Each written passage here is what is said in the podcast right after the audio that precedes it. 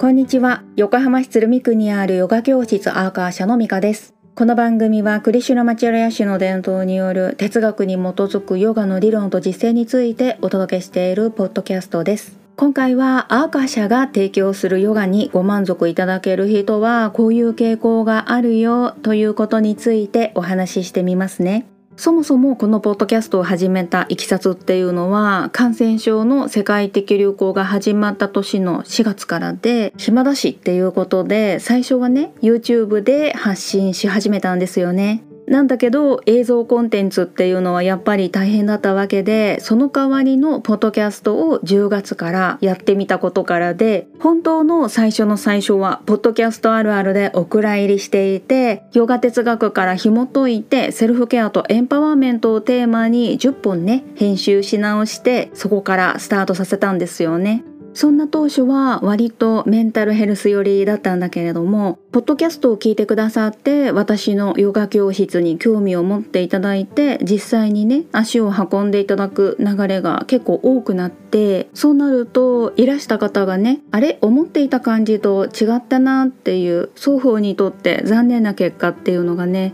まあなきにしもあらずな感じがしてというのもメンタルヘルスは多くの場合ヒーリングというね癒しを求めているものだったりでもちろんヒーリングにもいろいろだととは思うんだけれど若干ね他力本願的な印象があるんですね。でこれが悪いって言ってるわけじゃなくってそうやって人の手を借りた癒しがね必要な場合もあると思うんだけれども一方で私の学び伝えているヨガっていうのは哲学に基づくということから自分の頭で考えるっていうことが基本だしご自身でご自身を良くさせることが軸でそのための実践を提案するものなんですね。そんな私の捉えるヨガだったり私の経験に基づいて提供しているヨガっていうのはねこんなですよっていうのをお話しするようになったのが今今だったりします。まあ、こういったことからもともとニッチな伝統な上にますます特定の人だけに向けたような発信内容なんだけれどもクリシュナマチャリアの伝統っていうのはねマスに向けたヨガじゃなくって最も最小単位な人間関係であるね。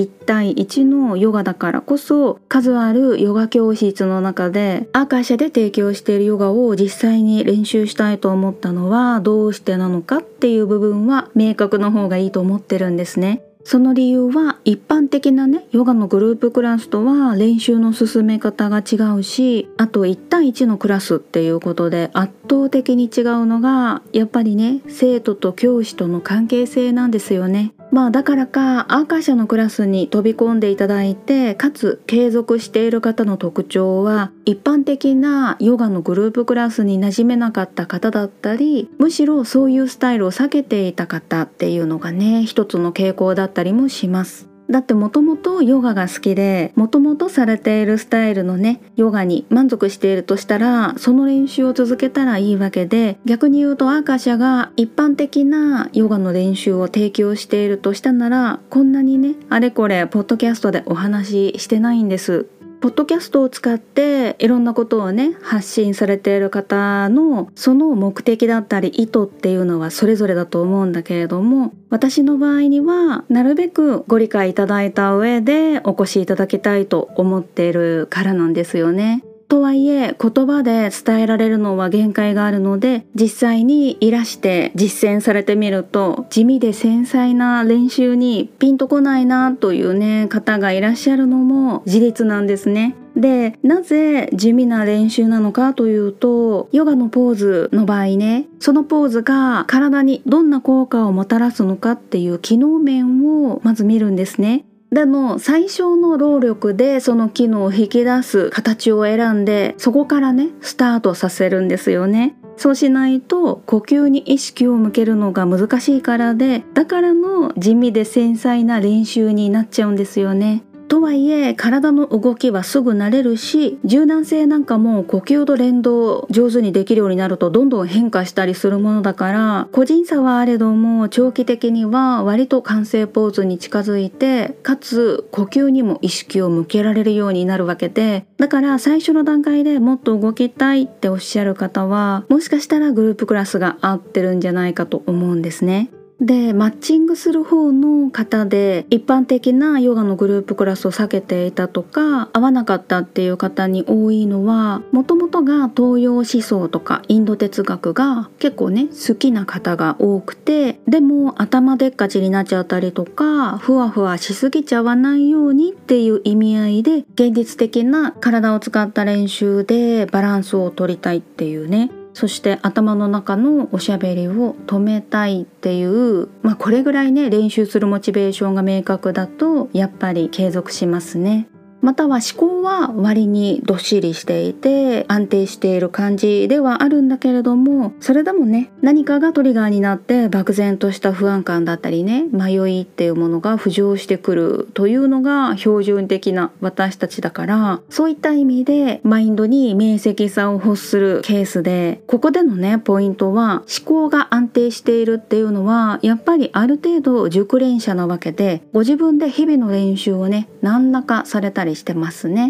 でこういったね熟練者にありがちな注意点としてはいきなり瞑想にジャンプしたくなっちゃうっていうところででも瞑想で自分自身の内側の明晰さというかね光につながるっていうためにはやっぱりきちんとした呼吸法をある程度長い時間目安だとまあ20分以上30分とかね60分とか欲しいかもしれないしでねそれを長期間実践してて到達できるっていうような内的実践なんですよね。まあ、そういう話をすると熟練者だからこそその趣旨をねすぐ理解してくださるわけでそうなると呼吸法へのモチベーションもね上がると思うからご自身の精神世界の探求もしやすくなると思います。こういったいわゆるヨガの練習みたいなねヨガのポーズとか呼吸法とか瞑想とかねそういう実践以外に座学に興味を持たれてそこからね実践の方に興味を持たれるっていうケースもありますね。かくいう私もまさにこの流れでもともとハタヨガ的なインストラクターからマントラにね興味を持ってこの伝統の門を開いてでその後ヨガスータラも学べるんだ。じゃあやりたいなってなってそうこうしていくうちにヨガセラピーって何？で個人に合わせたヨガって何？ってなってさらにね沼っていったんですよね。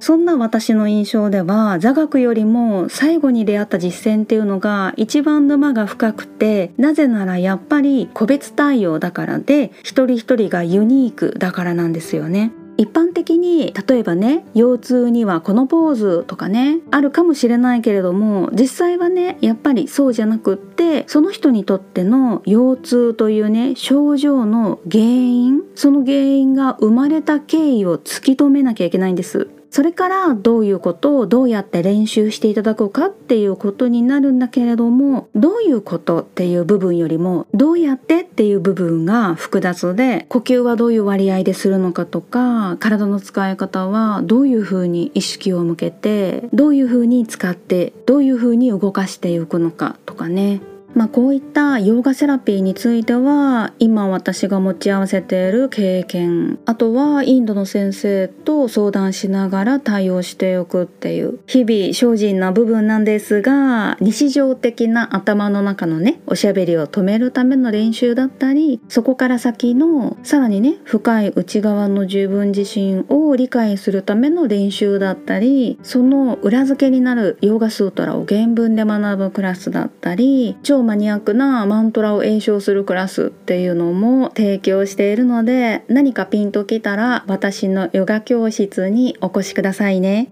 それでは今回はここまでにしてまた次の配信でお会いしましょう。ミカでした。